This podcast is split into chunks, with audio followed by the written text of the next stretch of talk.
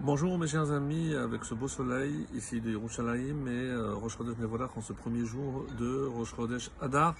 Mishenirnas Adar Marbim Besimcha, je souhaite à tout le monde vraiment une euh, grande grande joie en ce début de mois de Adar et que Bezrat Hashem soit, ça puisse être une préparation pour la délivrance finale dans le mois de Nissan. Alors, comme on a l'habitude de faire toujours un petit commentaire sur la Haftara, alors ce Shabbat, euh, comme vous le savez, il y a une particularité, c'est non seulement Rosh Chodesh, euh, mais c'est aussi, c'est aussi pardon, Shabbat Shekalim. Donc, euh, comment on va, on va s'y prendre? Donc, d'abord, pour la paracha, il faudra donc trois Sifré Torah. Dans le premier Sefer Torah, on va lire six montées.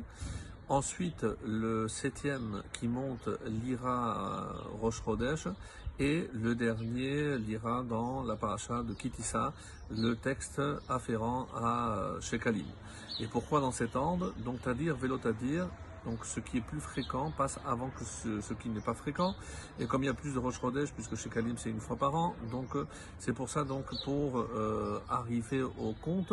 Donc si personne pour la paracha de Mishpatim, la septième lira dans Rosh Chodesh et le maftir sera dans Shekalim. Et qu'en est-il pour la Haftara? La Haftara, eh ben justement, c'est la Haftara de Shekalim. Et comme ça tombe aussi Rosh Chodesh, donc on lira le premier et le dernier verset de la Haftara de Shabbat et de Rosh Chodesh. Voilà, donc euh, j'espère que c'était clair. Et comme on a commencé avec Shekalim, et c'est la Haftara qu'on lira essentiellement, donc euh, un petit commentaire. Alors, avant toute chose, sachez que euh, Shekalim fait partie de ce qu'on appelle les Abba Parashiot. Il y a quatre parachiotes en tout. Euh, c'est une préparation en quelque sorte. Ça, c'est la première.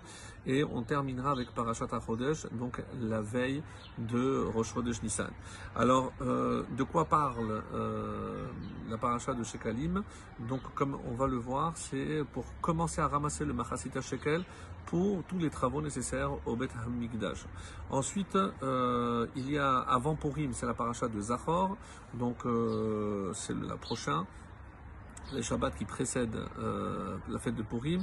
Ensuite, la paracha de Para, qui parle de la purification par les cendres de la vache rousse, et ceci afin de pouvoir apporter le korban Pessah. Et on termine par Parashat Achodesh, Achodesh Azelachem, donc juste avant Rosh Chodesh Nissan, c'est pour euh, nous annoncer déjà l'arrivée du mois de Nissan. Alors, de quoi parle la Haftara de Shekalim Alors, il est question d'un roi, un roi qui s'appelle en hébreu Yoash, euh, généralement appelé Josias, et euh, il est monté sur le trône à l'âge de 7 ans. Donc euh, c'est assez étonnant, donc euh, c'est très rare, mais sa vie est plus particulière que cela parce que Atalia, donc une régente, lorsque son fils, qui était roi, est, mort, donc c'est elle qui a voulu exterminer tous les descendants. Et on dit que euh, Josias, s'est caché dans le Kodesh HaKodashim pendant 6 ans.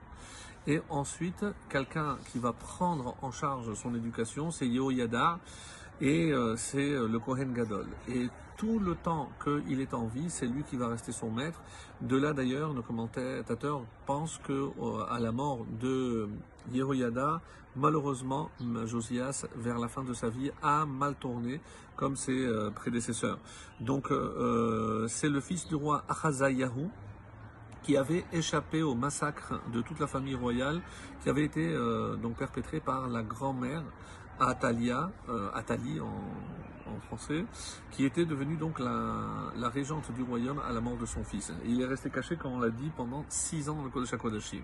Alors on a dit que quelqu'un qui pouvait subsister dans le Kodesh HaKodashim aussi longtemps, c'est quelqu'un qui était forcément extrêmement euh, kadosh et ça finit par lui monter euh, dans la, sur la, tête et malheureusement donc il va mal terminer sa vie. Mais pour revenir à, au lien avec la, la, Haftara, avec le, la paracha de Shekalim, c'est qu'il a tenu absolument à faire toutes les réparations nécessaires dans le Beth et voyant qu'il ne pouvait pas faire confiance, donc il a mis une boîte où tout le monde faisait des dons et c'est grâce à cela qu'on a pu réparer donc pour payer les menuisiers, pour payer les maçons et pour colmater toutes les brèches qu'il aurait pu euh, voir dans le Beth. Donc on apprend de là que c'est une très très grande mitzvah de contribuer justement. Aujourd'hui, on n'a pas évidemment de Beth Amikdash, mais on a des petits, c'est nos synagogues. Et donc le fonctionnement de, nos synagogues se fait, se fait aujourd'hui comme ça se faisait pour le Beth Amikdash. Et il y a un détail assez étonnant, c'est qu'on ne demandait pas des comptes. On considère que ceux qui s'occupaient de Kodesh, on n'a pas le droit de leur demander des comptes. Ce sont des gens fiables et on doit leur faire confiance. Et le, le principe en hébreu s'appelle En Choshedim On n'a pas le droit donc de suspecter des personnes honnêtes. Et euh, lorsque on s'occupe de des, biens du Beth Amikdash. Donc on considère que c'est des gens qui sont animés par, euh, on va dire, de, sentiments sincères. Et euh, à ce titre-là, on n'a pas besoin de leur demander des comptes. Donc Josias est connu parce qu'il a fait disparaître aussi toutes les idoles de, Baal et il a permis au Beth Amikdash de retrouver tout, euh, toute sa magnificence. Shabbat Shalom et Chodesh Tov.